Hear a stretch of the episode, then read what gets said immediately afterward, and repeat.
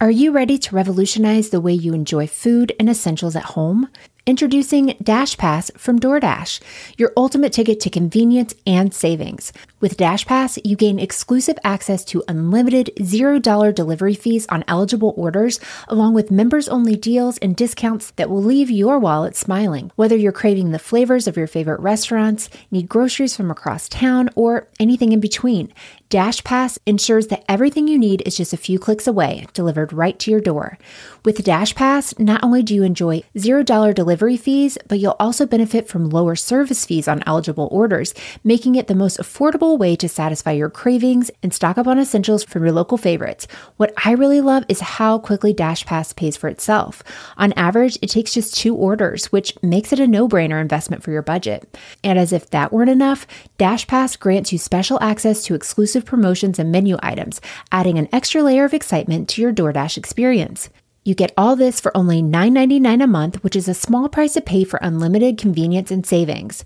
My family and I have had DoorDash for the past year or so, and while I make most meals at home, I don't know that I could mom without it. I used it twice just this past week while we were dealing with a stomach bug at home, and it was so nice to have and to be able to focus on getting better and not running all over town to pick everything up for everyone. Don't wait. Sign up for Dash Pass now and unlock a world of possibilities, all from the comfort of your home. Dash Pass from DoorDash, delivering joy, convenience, and savings straight to your doorstep. Get more from delivery for less with Dash Pass. $0 delivery fees and reduced service fees on eligible DoorDash orders. Sign up for Dash Pass today and get your first 30 days free if you're a new member. Subject to change. Terms apply. Open the door to $0 delivery fees and savings you can't get anywhere else. Sign up for Dash Pass today only on DoorDash and get your first 30 days free if you're a new member. Subject to change, terms apply.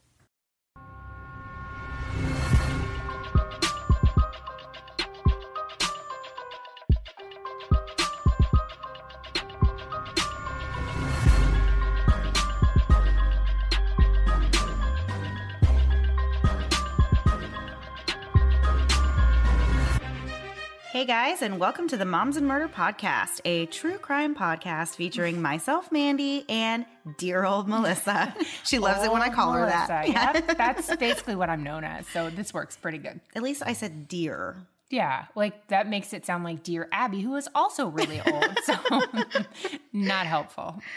We have a really exciting case for you guys tonight. Um, not too many announcements today, just that I am going to be recording on playlist uh, next week. Actually, if you're listening to this on Tuesday, then I already just did it last night. And you did a great job. Right. Amazing. I'm like blown away with how great you did. They are going to be so happy you were. Stop it. Okay. So I'll be doing that. Um, and you'll have to look for that. I don't know when it's going to come out. No clue. Long time in the future, but um, keep your ears open. Yeah, and check out playlist. It's such a fun podcast to listen to. Lots of your favorite podcasters talking about their favorite songs in different categories or yeah, categories. Yeah, yeah. There's a topic. Themes. There's a Themes, theme, right? yeah. So Melissa already actually recorded on playlist, which we I did. Mm-hmm. mentioned. So um, I'll be excited to even hear hers because, of course, I wasn't here, so I don't even know how that went. So Basically, skip that one. I was a hot mess. no, it was a lot of fun. Um, and so, Melissa, would you like to tell everybody about our new merch store? Oh, Mandy. she danced too. So we have our merch store. I think we talked about it last week. It's momsandmurder.threadless.com. And you can get notebooks, coffee cups, shirts. I really want to get a shirt. And Mandy and I are putting in our order this week. We still have not put our order in. Uh, lots of different fun stuff, a couple designs. Hopefully, by the time you hear this, we'll have a third design that may or may not be a chicken with a sweater if we can figure this out. Someone in our group, Nikki T, that sounds like a rap name, doesn't it? We don't want to blast her full name on here, so yeah. Nikki T Yo Yo in our um, Mom So group made us the coolest design. So I'm trying to figure out how to incorporate that into our little store and steal all the money that we make from that, um, the millions of dollars, and Right. for her free work. So Right. If we lot, make sucker. millions, then we might have to work out a deal with her. So we are sending her stickers and magnets, so we, it's all we have. Really, that's Yeah. all we have to give. so, um, so we have the store Patreon account, patreon.com slash moms and murder podcast. Um, if you want to support us for reasons I don't understand, but we have we have a new episode up on the murder of Annie Lee, which is titled um, talented. What was Gifted and talented. Gifted and talented. The story of Mandy's fourth grade year. So if you want to hear, if you want to hear why it's titled that, uh, become a Patreon supporter. Um, or not, it's okay. We're good. we appreciate everyone that's supporting us. You guys are great. We are getting magnets this week, so if you were waiting for a magnet, that's coming in hopefully tomorrow or something. By the time you hear this, you might already have it in your mailbox. Right. I don't know. Yeah. Um, and last thing, uh, we have like we're we're working ahead on this. I am super proud of us. Christmas is still like almost two months away. But we have an idea that we're discussing in our Mums the Word group, kind of how we can be active in our community and help other families. So if you want more information on that, join our Facebook group, Mums the Word, and we'll have that information posted by the time you hear this. It's already up. It's already up. You've already seen it. we are so on top of things.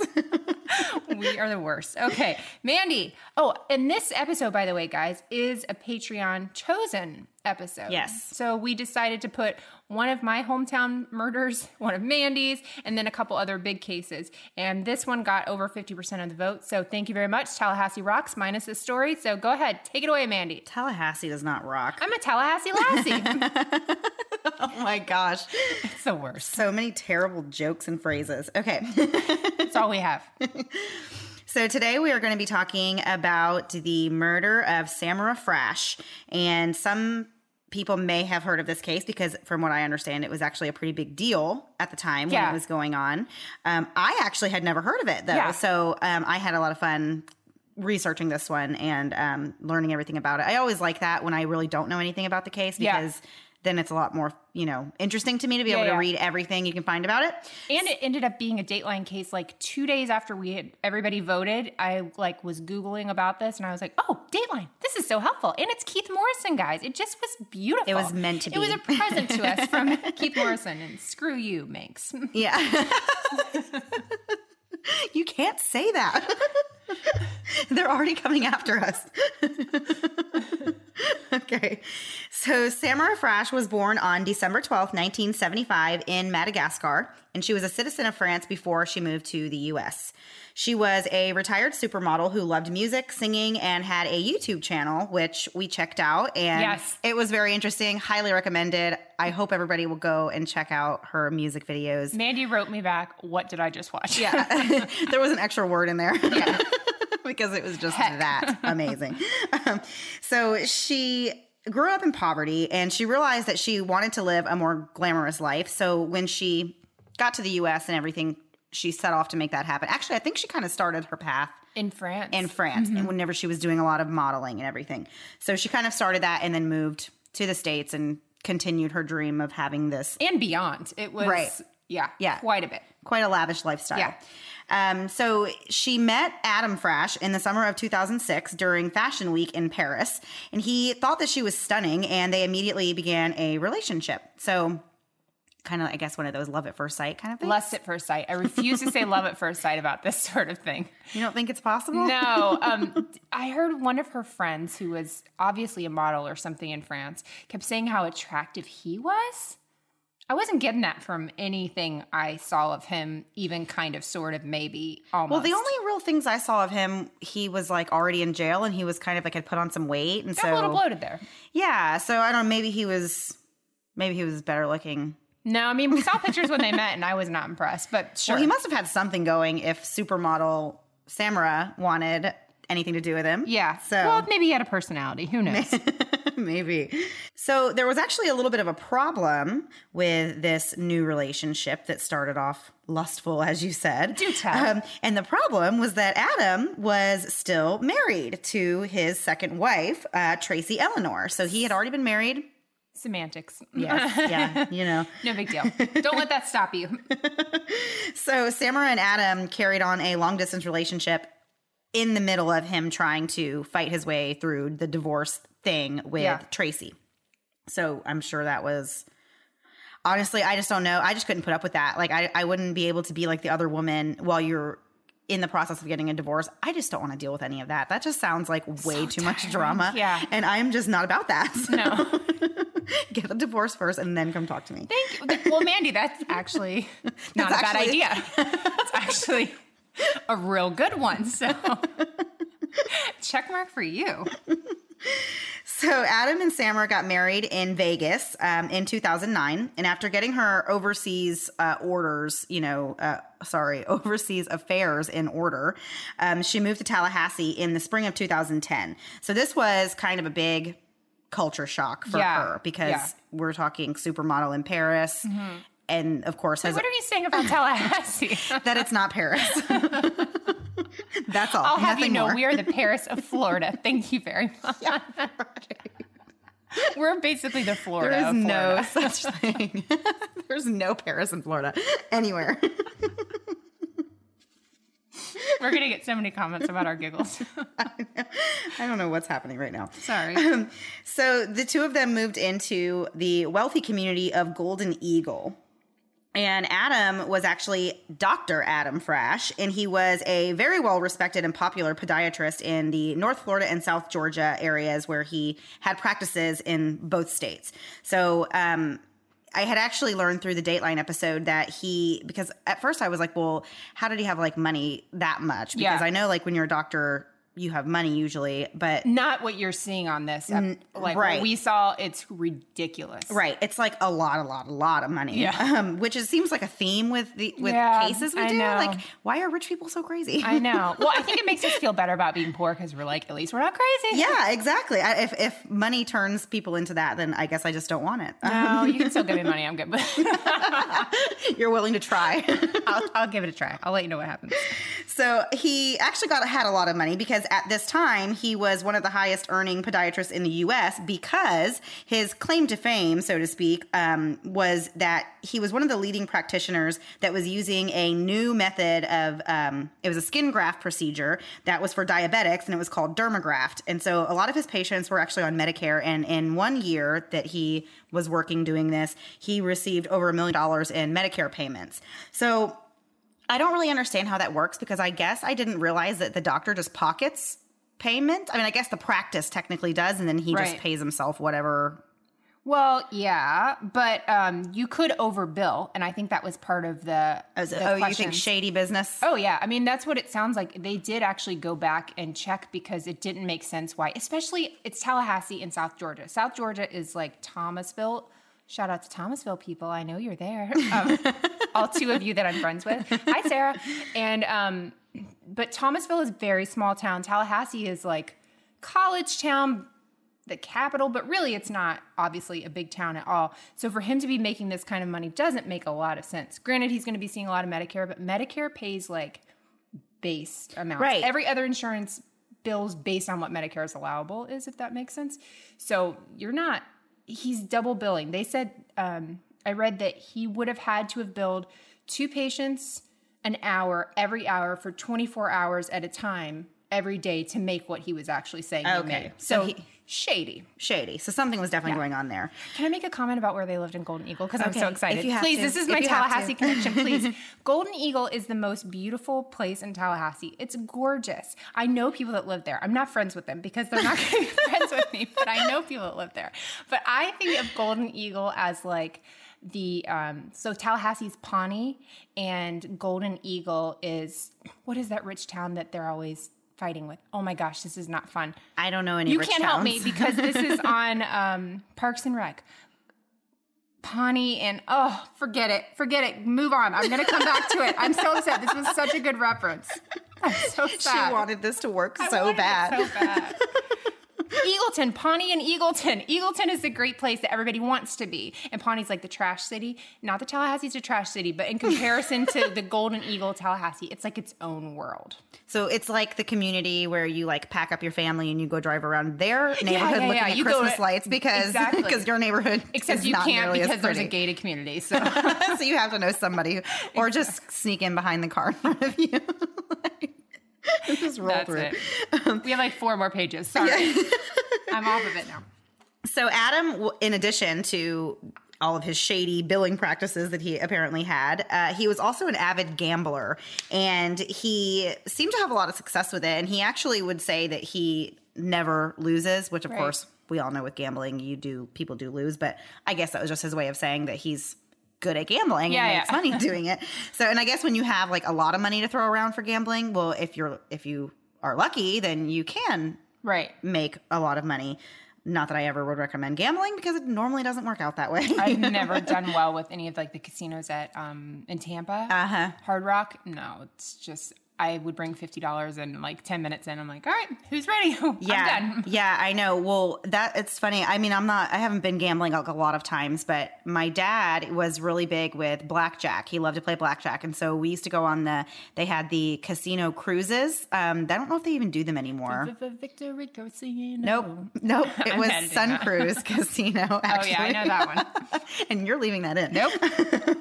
So, um, but we used to go and do that, and he would take us. And of course, I'm always like, well, thank God for daddy being here because I would be out of this game in Yeah. like two seconds. But my dad was so great at it. And every time he would be up money, he would cash in and then give me more to play with. And so, what a Oh, nice man. dad, right? Yeah. So it was all just for fun. But um, yeah, at this point in my life, I can't imagine just going and doing gambling for fun because I don't have that kind of money to play around with. So, um, so Adam had two previous marriages and four other children prior to uh, his marriage to Samara. In fact, during the time uh, between his engagement and his marriage, Adam actually fathered another child with another woman. And when Samara found out about this, uh, which was when she came over to the United States and she found out, of course, she was furious because this is her fiance. Yeah. And, um, you know, love, love, ready to get married. Yeah. But she, I guess, wasn't that mad because she decided to stay with him and get married anyway. Yeah. I mean, yeah, who knows what she was thinking at this point. But yeah, definitely during their engagement, he got somebody else pregnant and he had enough children. I don't really get what he was doing there. Right. That's- And he was pretty young. So to be already, uh, you know, working on his third marriage, Yeah. I just feel like there's red flags popping up all over the place. Yeah. here. So, Several. We could have written his life story at this point. We would have known what happened next. yeah, exactly.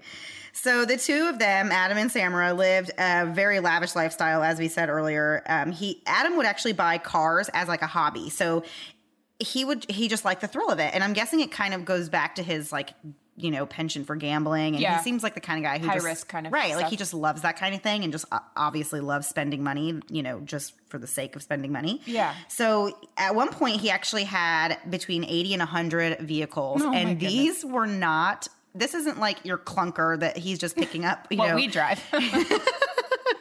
he would not be interested in my car No. at all. So he, he was buying like really nice Mustangs and Mercedes and just all kinds of different, you know, higher end luxury cars.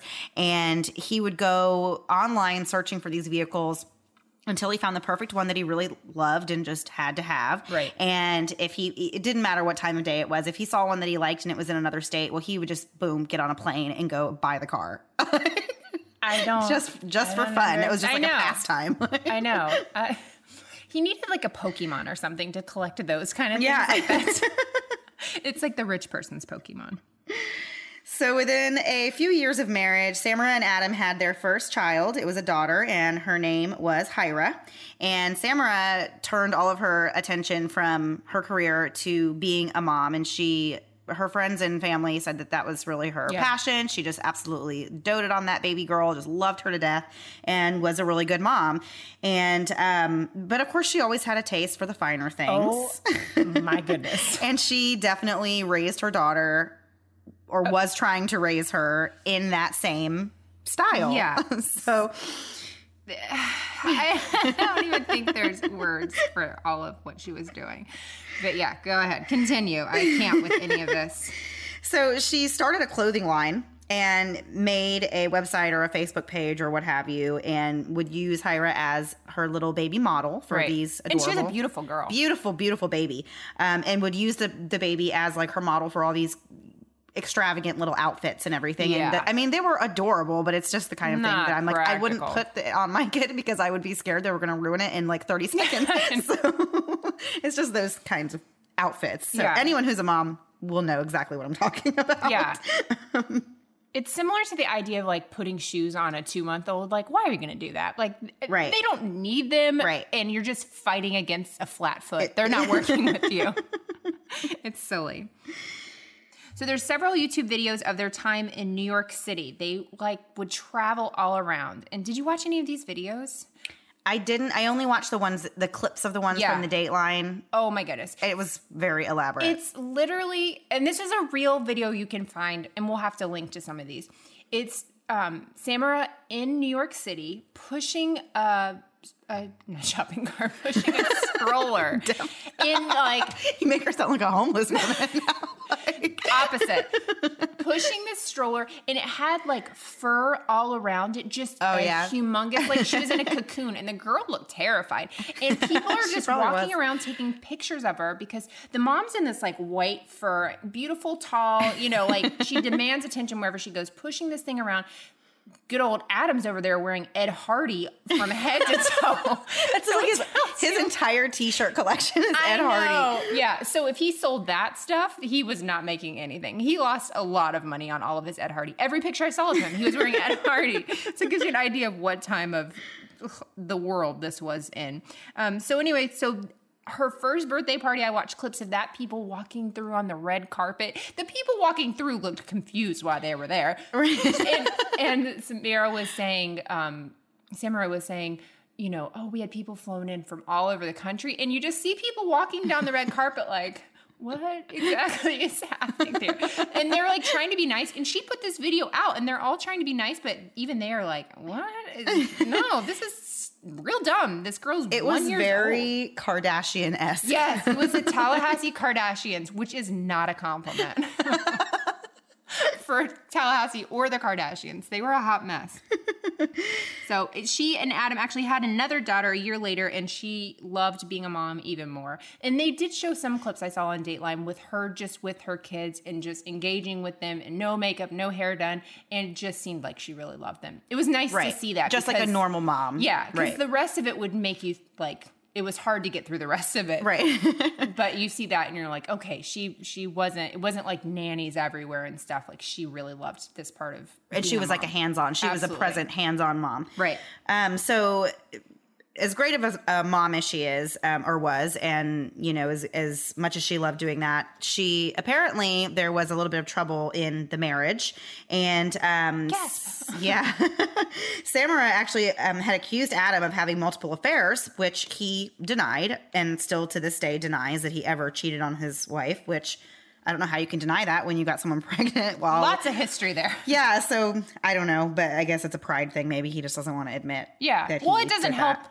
Him at all it doesn't do him any favors to say he had affairs so Right. So they had kind of a tumultuous relationship. There were threats and violent outbursts, and Samira was even um, arrested at one point for domestic abuse herself. So, from the sounds of it and from the friends that were interviewed for the Dateline, it sounded like Samira was also a little bit yeah um what do you want to say like short fused Mm-hmm. maybe and so the two of them together was just like very volatile Right. So it just wasn't a good situation. So um, it was to the point that it, Samara was actually looking to divorce Adam at this point, and this is after, of course, they had these two daughters, and she was going for full custody and spousal support from him. So she was actually granted the full custody of the girls, and um, Adam was not to be, I guess, left with the kids. Right. So I don't know how that worked. Yeah, they weren't very specific about that, but yeah, she had primary primary custody. So him taking the kids without written permission from court, I think is what the issue would have been. Okay. Are you ready to revolutionize the way you enjoy food and essentials at home? Introducing Dash Pass from DoorDash, your ultimate ticket to convenience and savings. With Dash Pass, you gain exclusive access to unlimited $0 delivery fees on eligible orders, along with members only deals and discounts that will leave your wallet smiling. Whether you're craving the flavors of your favorite restaurants, need groceries from across town, or anything in between, Dash Pass ensures that everything you need is just a few clicks away, delivered right to your door. With Dash Pass, not only do you enjoy $0 delivery fees, but you'll also benefit from lower service fees on eligible orders, making it the most affordable way to satisfy your cravings and stock up on essentials from your local favorites. What I really love is how quickly Dash Pass pays for itself. On average, it takes just two orders, which makes it a no brainer investment for your budget. And as if that weren't enough, Dash Pass grants you special access to exclusive promotions and menu items, adding an extra layer of excitement to your DoorDash experience. You get all this for only $9.99 a month, which is a small price to pay for unlimited convenience and savings. My family and I have had DoorDash for the past year or so, and while I make most meals at home, I don't know that I could mom without it. I used it twice just this past week while we were dealing with a stomach bug at home, and it was so nice to have and to be able to focus on getting better and not running all over town to pick everything up for everyone. Don't wait. Sign up for Dash Pass now and unlock a world of possibilities, all from the comfort of your home. Dash Pass from DoorDash, delivering joy, convenience, and savings straight to your doorstep. Get more from delivery for less with Dash Pass. $0 delivery fees and reduced service fees on eligible DoorDash orders. Sign up for Dash Pass today and get your first 30 days free if you're a new member. Subject to change. Terms apply. Open the door to $0 delivery fees and savings you can't get anywhere else. Sign up for Dash Pass today only on DoorDash and get your first 30 days free if you're a new member. Subject to change, terms apply. Um, so, surveillance tapes from the night before Samara's death showed what appeared to be the couple arguing in the car outside of a restaurant. And Adam even like gets out of the car and tries to go over and talk to Samara through the driver's side window, and she kind of like opens the door and like shoves him off, and then Yeah. slams the door in his face. And uh, she's actually backing the car out while he's like halfway in Yeah. the vehicle. So Yeah. it's clear that it's not a friendly conversation. Right. Of course, you can't hear what's being said or what's going on, but you can Because tell. surveillance tapes will not help us for anything. Right. Come on, guys. At around 11 a.m. on February 22nd, 2014, so this is the day, next day after they had their little argument in the parking lot, um, a call was made from the Frasch residence, and it was a maintenance man who had called and said that he had arrived at the house and found Samara at the bottom of the pool. So we go from this evening of arguing to the next morning the maintenance guy who is just there I'm, i assume to Maintain things. do maintenance i don't know what that's like having somebody come and I do that for me but um so he finds her at the bottom of the pool and he immediately called 911 and had described that she was had been in there for a long time and said Like there was no movement. The pool was still, so he knew she was right there for a while. he had said he did not know how long she was in but she was definitely yeah. a goner and that um he wanted the police to come and that was that. So the 911 operator actually asked this man if he would be willing to go in the pool and pull her out and he immediately was smart in my opinion Yeah. and said no, I'm absolutely not going to do that because he knew that being the person who called it in, well, who's going to be the first person they want to look into? It's going to be him. And then his DNA's on her and Right. all that stuff. You Right. can't. uh, honestly, I thought it was genius. Yeah, yeah. I mean, that's And very. you want to be him to be helpful, but at Right. the same time, you're like easy to pin it on onto him. Right. He's the only one there. Honestly, I feel like that whole thing though, that scenario is like my worst nightmare because I don't really consider myself a strong swimmer anyway. So Yeah. I feel like I would be hard pressed to even pull somebody out of Oh, yeah. Mm-hmm. the water. And so I don't know. I, I don't even, I just got on like Well, that she couldn't swim process. either. She, that's what they said that she was unable to swim. Right. So, of course, they are thinking initially possibly she had an accident where she fell into the pool and couldn't swim and couldn't get herself out and drowned in the pool. Of course, she was fully clothed, had on her robe, and she wasn't wearing a bathing suit. Like she was intentionally getting in the pool. Yeah.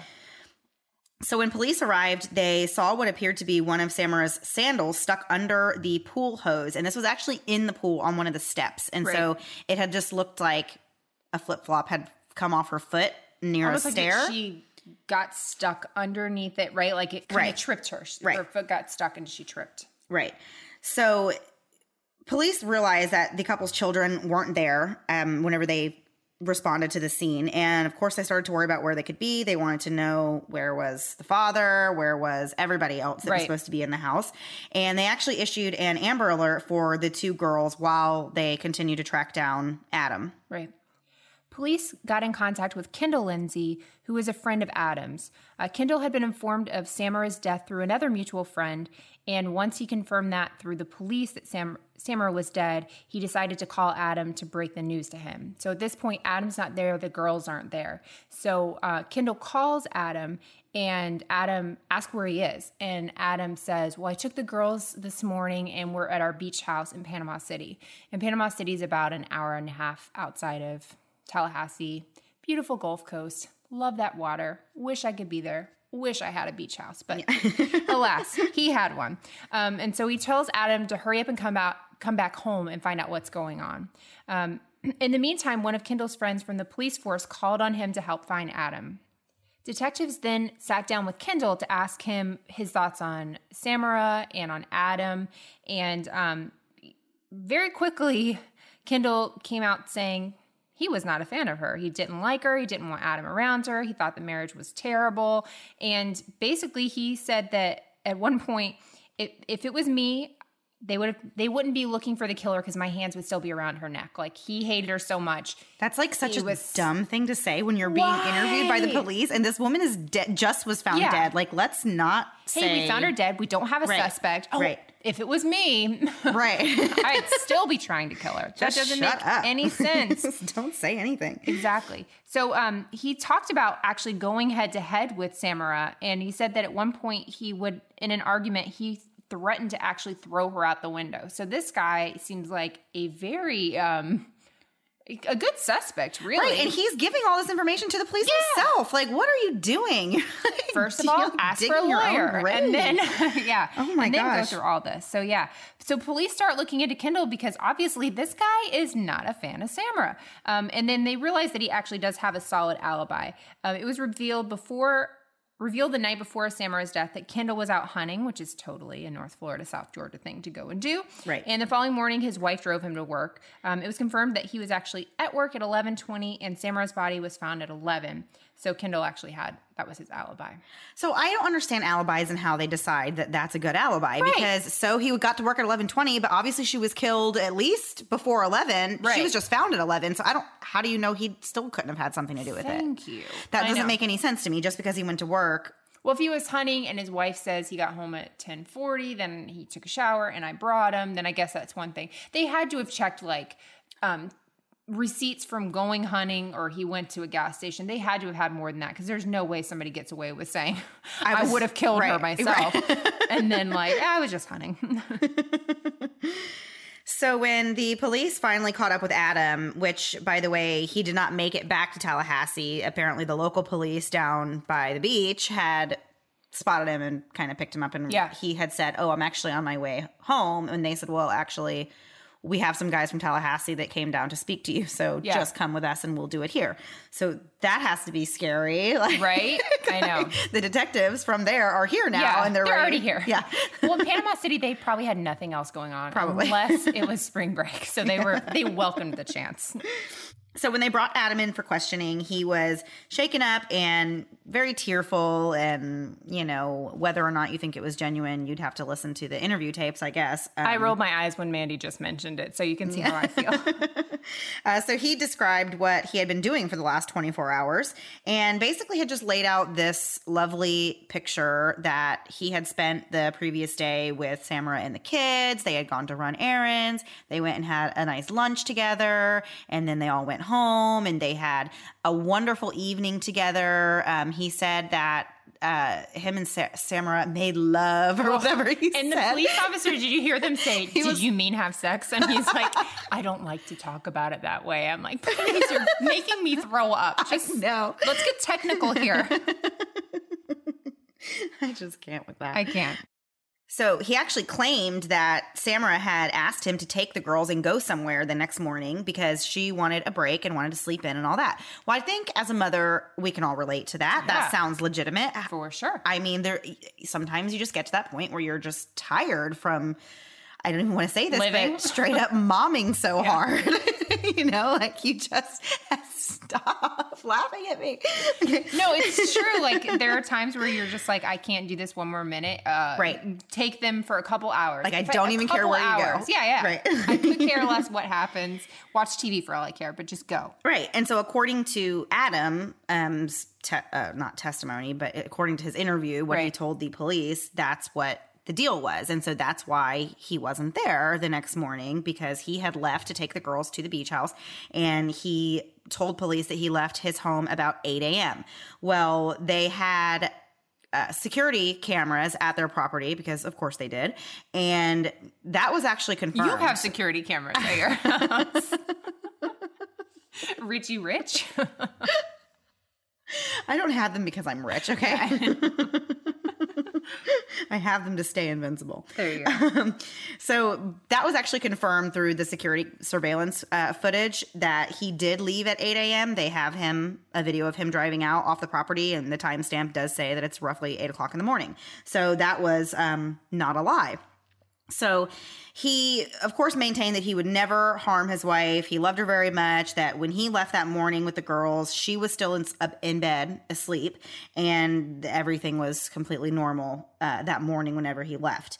So, having been already made aware of their past history and their violence and, you know, the arrests and everything, the police were not really quick to buy into his story and they placed him under arrest, but not for murder because they didn't really have anything to Right. to hold him for murder. He on didn't know if it was murder to begin. You know, Right. it was suspicious. They were suspicious and they wanted to dig and find any reason they could to to hold on to him while they sorted things out. Right. So they actually arrested him because he had taken the girls and according to the agreement, the court custody agreement, he was not allowed to do that without express permission Right. or what have you. So that's actually what he got arrested and held there for.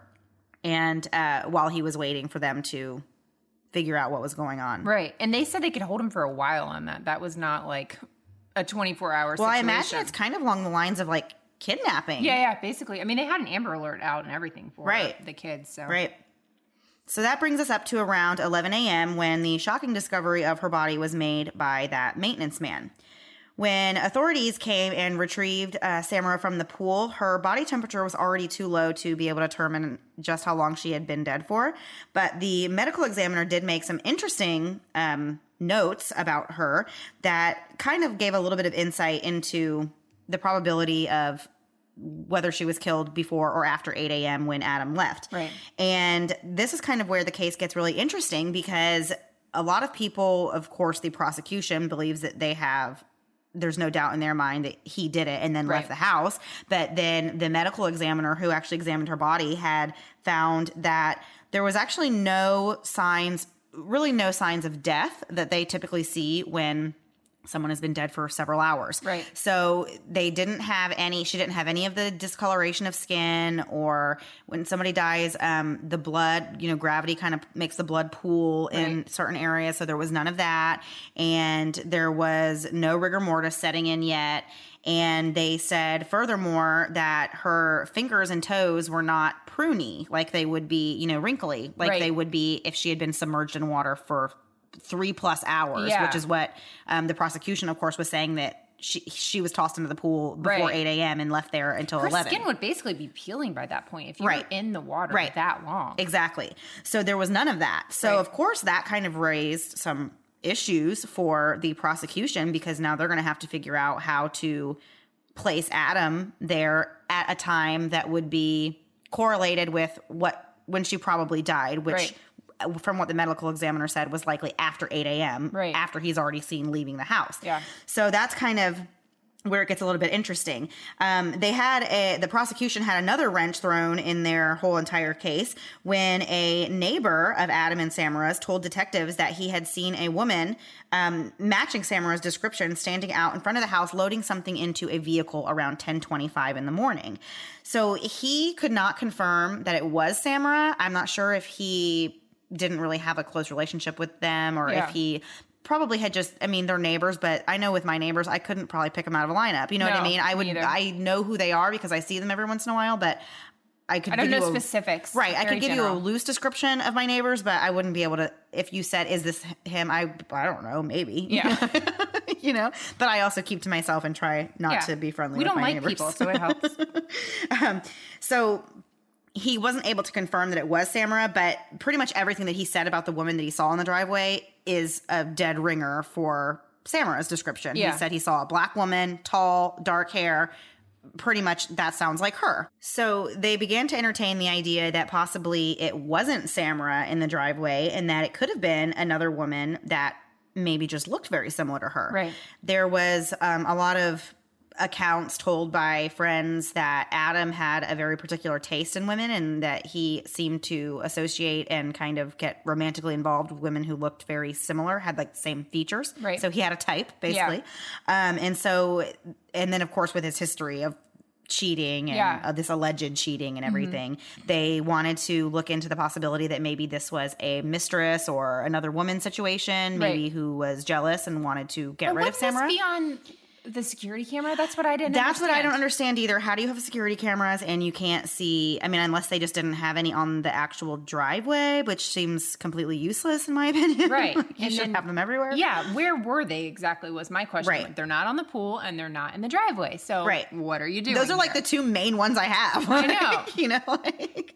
I don't so anyway, it. no, I don't really get that either.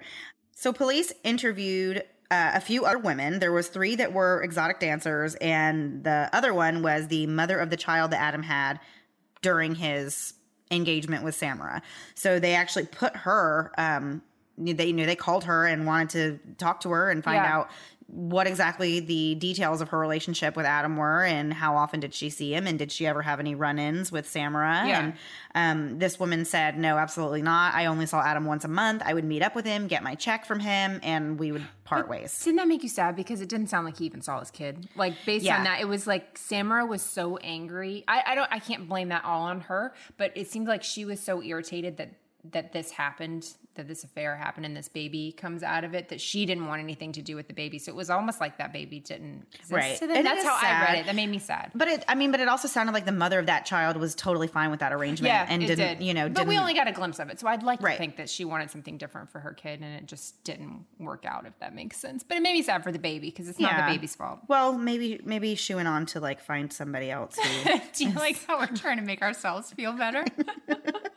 we have no, we have no dog in this fight, and I just want the kid to be okay.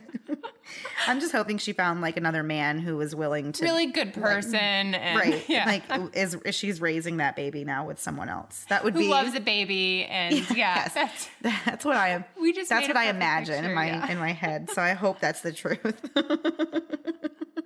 Wow, we are full of fairy tales. So. So after interviewing all of these women and asking them the questions they they all also had alibis and their stories all checked out. So they were all cleared and that didn't really go anywhere. That was a dead end. So Right. basically, we're back to square one. So who was in the driveway? Right. Was it Samara? Was the guy who saw supposedly saw this person even looking at the right house? Like yeah, you know, like he said. was It was such a big neighborhood, Right. And they're spaced out some. It could Right. have been anything. Well, he insists and he says he's sure. He was walking with his daughter that morning and he is positive that he saw somebody in their driveway, but you know, it's it's really um hard with like witnesses and stuff because there's so many factors and Yeah. Humans are make mistakes whenever they For you know they think they see something or they think they hear something and maybe it is or isn't true and it's just kind of human nature, I guess. I saw a creepy car in my neighborhood and I took a picture of it, like just kind of like this, uh, you know, to the side. And then I left, came back, and I was like, you know what? I'm going to see if I can remember the details, just like testing my own abilities.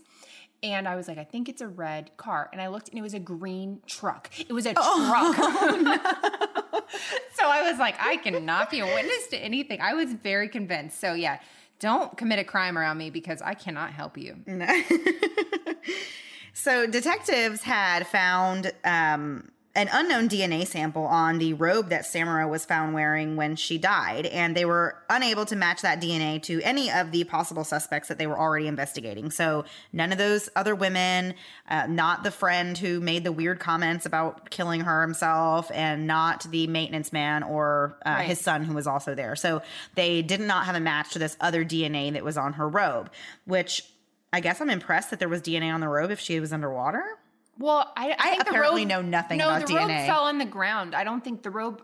The pictures I saw it was on the pool deck. I feel like maybe not. I don't know. I don't know. But see, I even thought like, okay, well, that's not that weird that somebody else's DNA is on there because you had to buy it from a store. Somebody's handled it. Like I always wonder about those kind of things. How Yeah. much there's unknown DNA. Okay, well, did somebody make that thing and Right. that's why it's there? Right. How do you Are know? We just dumb. Uh, We are. We shouldn't ask. I that. think we yeah, d- do not beg questions that you don't want answers to. And don't review us based on that question, please. I don't want my heart can't take that review. Oh my gosh. so Adam was eventually indicted on the murder charge, and it would be up to a jury to decide whether or not he was guilty of murdering Samara or not. Um, whether or not or not. Yeah. that made total sense. Um, So he was actually offered a deal, and that was if he would just plead guilty to manslaughter, he would be uh, up for a maximum of 15 years in prison. Which honestly, if you did commit murder and you knew you did, Yeah. that seems like a good deal to I know. take. 15 years is not life. I think some of it is pride, though. Some like you hear this a lot, where it's like you could have eight years or eighty years, and there's all this evidence stacked against them, and they still go for it. And then I think, was that was that your best choice? Right. Really? That, that's really what you got. I Yeah. get uh, being an innocent person and doing that, but even if I was innocent, I think I'd be like, I've I've watched enough Datelines. I'm going to jail. Like, I'll Right. take the deal. Give me the deal. So he didn't take the deal, obviously. I'm sure you gathered No that. Um, he basically was insisted that he was innocent and wanted to have his day in court like everybody else and wanted to, you know, he was very confident in the jury system and thought that he was innocent and they would find him innocent. So he Not guilty. They Yeah. find him not guilty. Doesn't mean you're innocent. So during the trial, there was a witness who there was a couple of witnesses that got on the stand. And by the way, almost all of the evidence they had in this case was circumstantial. Right. They they really did not have anything solid to tie him to this murder. Um, in fact, like I said before, they had a few things that pointed to the possibility that maybe he wasn't the one Yeah. who killed her. So I'm wondering right now. Right, I know. so, um, but one of the witnesses was somebody that Samara had been working with, um, I guess, trying to build a website or doing something along those lines. And this man had overheard a conversation that she was having on the phone with Adam, and it was kind of a heated discussion. They were arguing, Right. and Adam had threatened, had said something like stupid, like, "Oh, I'll, I'll kill you" or something. Right. And um, so this person heard that, and this was about two weeks before she died. So stuff like that, I'm, it's always hard. I've never personally told anyone I'm going to kill them because Right. you just don't say things like that when you're normal when and you sane. want to kill them? right? But um, it's it's a bad example to say that. Please but say how many times though do you say dumb things that are not that Yeah. you would definitely get nailed for if somebody like heard you say it and then Yeah. something happened? Like you'd be like, Oh, I'm definitely screwed I'd for that. in prison for. Yeah, exactly. And you know, it's just even I don't know. But uh, in an argument with your spouse, you're not going to say, I'm going to kill you. Especially a heated argument. If you're joking, if I'm joking and my husband can't find the remote and I say, I'm going to kill you, if you can't find this remote because I really want to watch like The Office or something, that's a joking thing. But if they're in a heated argument and you hear somebody say that, that's like, okay, alarms are going Right. off. maybe we should take this a little seriously. Yeah, maybe we should pay attention here. So there was um, another witness actually who went on the stand, and this was part of. Some people think this was like the most damning part of the testimony that was given in his trial, but they had put his cellmate from jail while Yeah. he was waiting awaiting trial um, up on the stand, and this man claimed that Adam had told him this story of what had happened that night and what happened to Samara, and what he alleged is that Adam told him that uh, that morning that she died, he and Samara had a fight because she had found some text messages on his phone where he had been texting other women, and she became angry and jealous and upset and all that. and They're divorced. I'd like to point Right. that out, but go ahead. but they're still living, or Yeah, he was, was there, weird. and it was it's all weird. weird. It's all weird. Um, so this. What did, what did they keep calling him? Jail. Wait, Jailhouse snitch? yeah. the jailhouse snitch um, said that they got in this argument over the cheating and it became really heated and that Adam had actually clubbed her over the head with a golf club and didn't mean to kill her, but it was an What? accident. what? And then he Did you got think you were teeing off Right. inside the house? I don't understand how that's an accident. Whoopsie. I don't yeah, I I I don't know. I don't know. I don't understand hitting people in an argument. Yeah. Anyway. Well, now she- but to did- whack someone with like a driver, like you obviously know you have a possibility of killing them, Right. If you do that, Right. Especially if you're any good at golf. Right. then you do.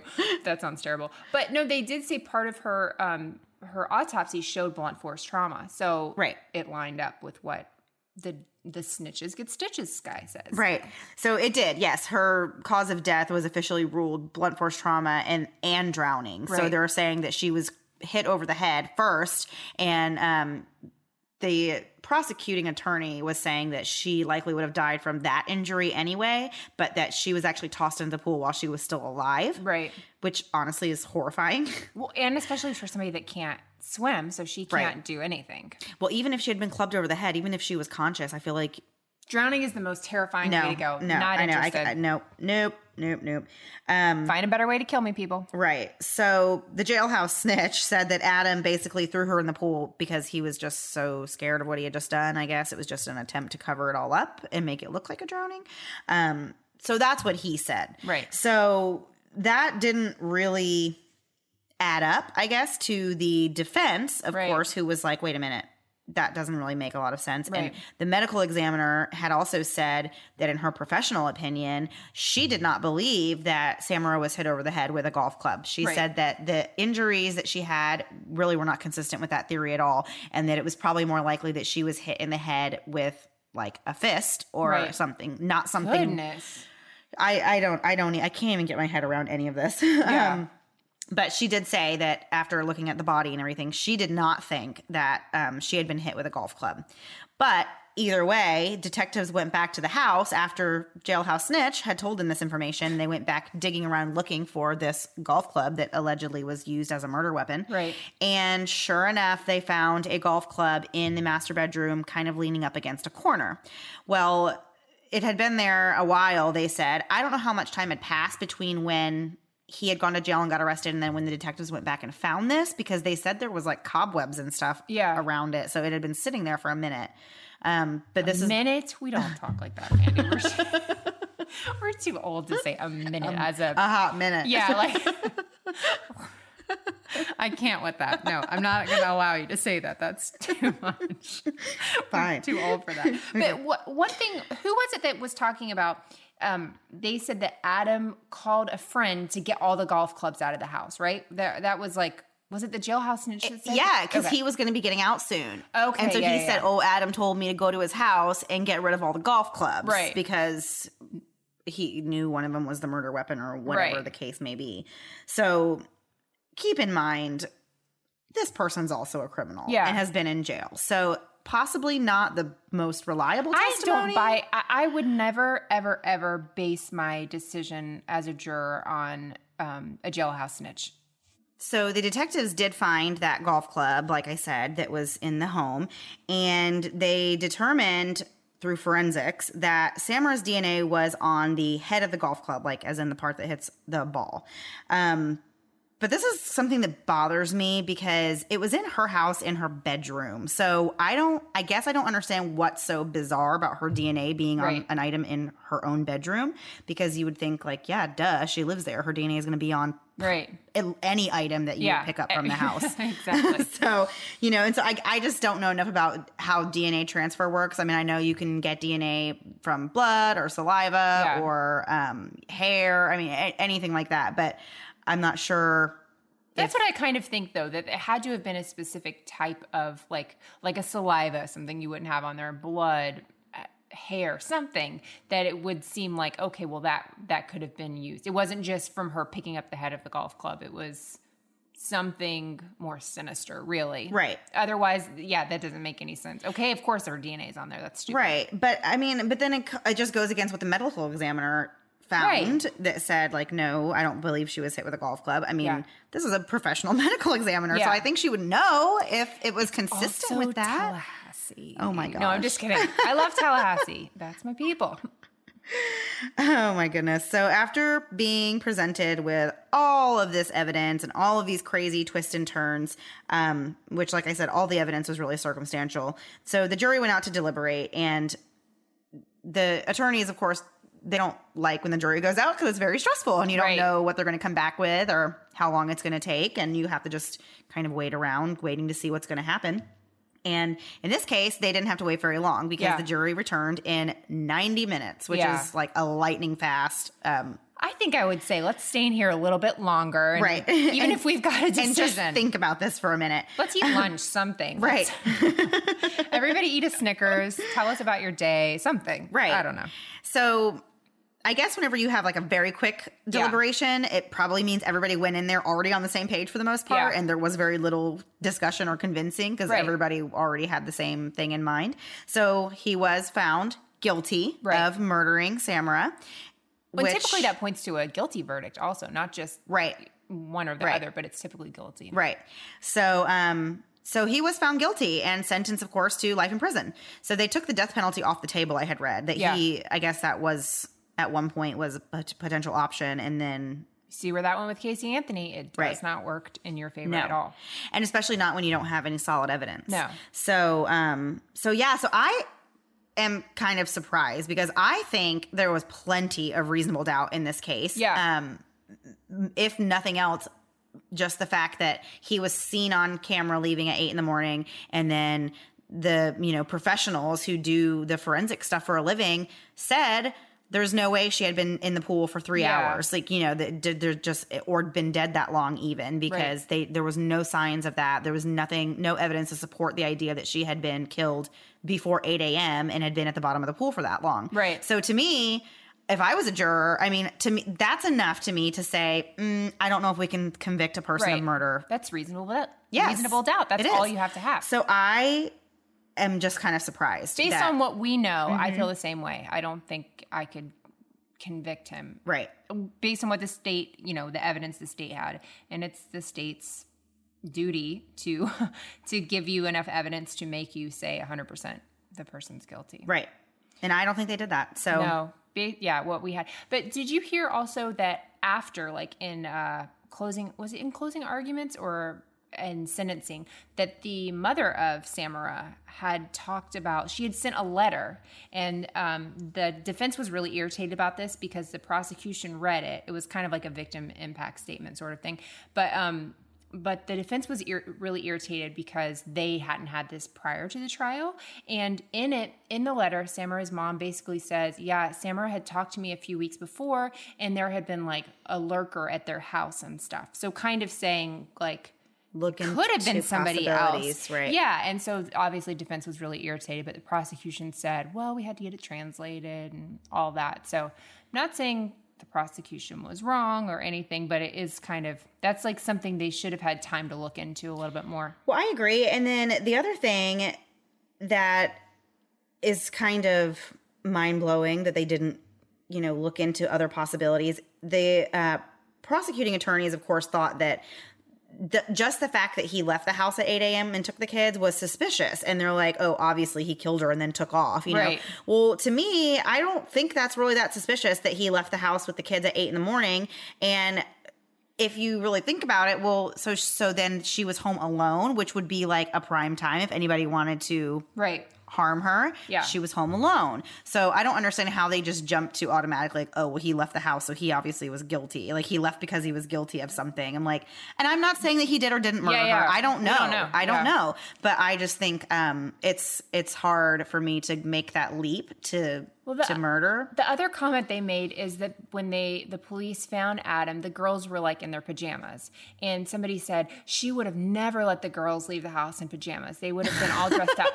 I'm sorry, but if I'm getting to sleep in, I could Right. care less what you dress my kids. Right. In. I don't she wasn't going to get out of bed. Right. She's not going to get out of bed and make sure they're all primped up so they can go to the beach house. Like she wanted to sleep in. She didn't want to That take was care of them that morning. point. Right. Like she didn't want to do all that. Right. So yeah, I, I thought that too. I That was like, give me a break. and then I had to like roll my eyes because I'm like, my kids go everywhere in pajamas. my son um, at my mother-in-law's birthday this last week got himself completely undressed in the van and then as we walked out he just runs inside in just his underwear and like i wasn't shocked at all and everybody else was like whoa what's happened Yeah. but that's like totally normal Right. for our house Yeah. Not a big deal No, but yeah no, no. no, fr- no frilly fancy outfits here. No, no, no. Literally, my kids would not keep them on. So, yeah. So, this was an interesting case because this is one of the first ones I feel like at the end of it, we're kind of like, I don't know. Yeah. Yeah. so, maybe there's more evidence that we just don't know about. But from everything I read and we researched and we watched, I don't think they had enough evidence to, No. to pull the gun on guilty. I agree. So I'm not going to fight for this guy's case or anything. I'm not interested in that. No, we're not going to be anyone's advocate. Yeah, nobody's. that sounds terrible. But no, I feel like there's a lot of evidence, but just not enough to have said that. So best of luck to you, Adam. Yeah. Best of luck to you.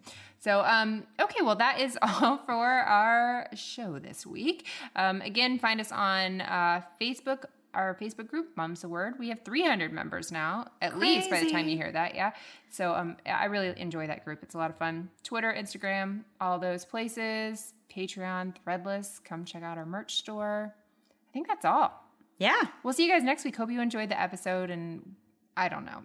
Just Please, if you enjoy did- the rest yeah, of the week. enjoy. Thank you.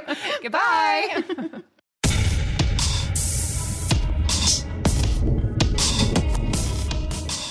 I'm Casey, And I'm Samantha. and we're the hosts of True Crime Storytime, a podcast for all things true crime. We will be bringing you fortnightly episodes covering everything from murder and mysteries, disappearances, theft and fraud. Abductions and kidnappings, and more importantly, trying to take a lesson away from each case because every story has a message.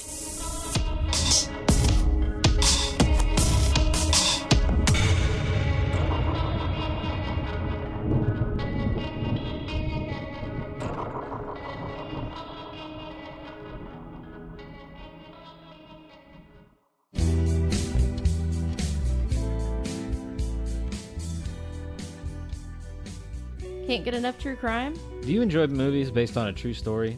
I'm Craig. And I'm Maria. We decided to merge the two and talk about true crime and the movies based on them. I know the real story and have done all the research, but I haven't seen the movie. And I've only seen the movie and know nothing about what actually happened. We've got cases and movies from every end of the spectrum. Some movies are great, and others, not so much. So come on over to Texas True Terrors and give us a listen. Learn a little something and maybe get a laugh or two along the way. You can find us on iTunes, Stitcher, Google Play at Texas True Terrors, and you can find us on Twitter at Texas Terrors. If you like what you hear, rate and review us on iTunes, and it'll help us keep this thing going. Bye, y'all.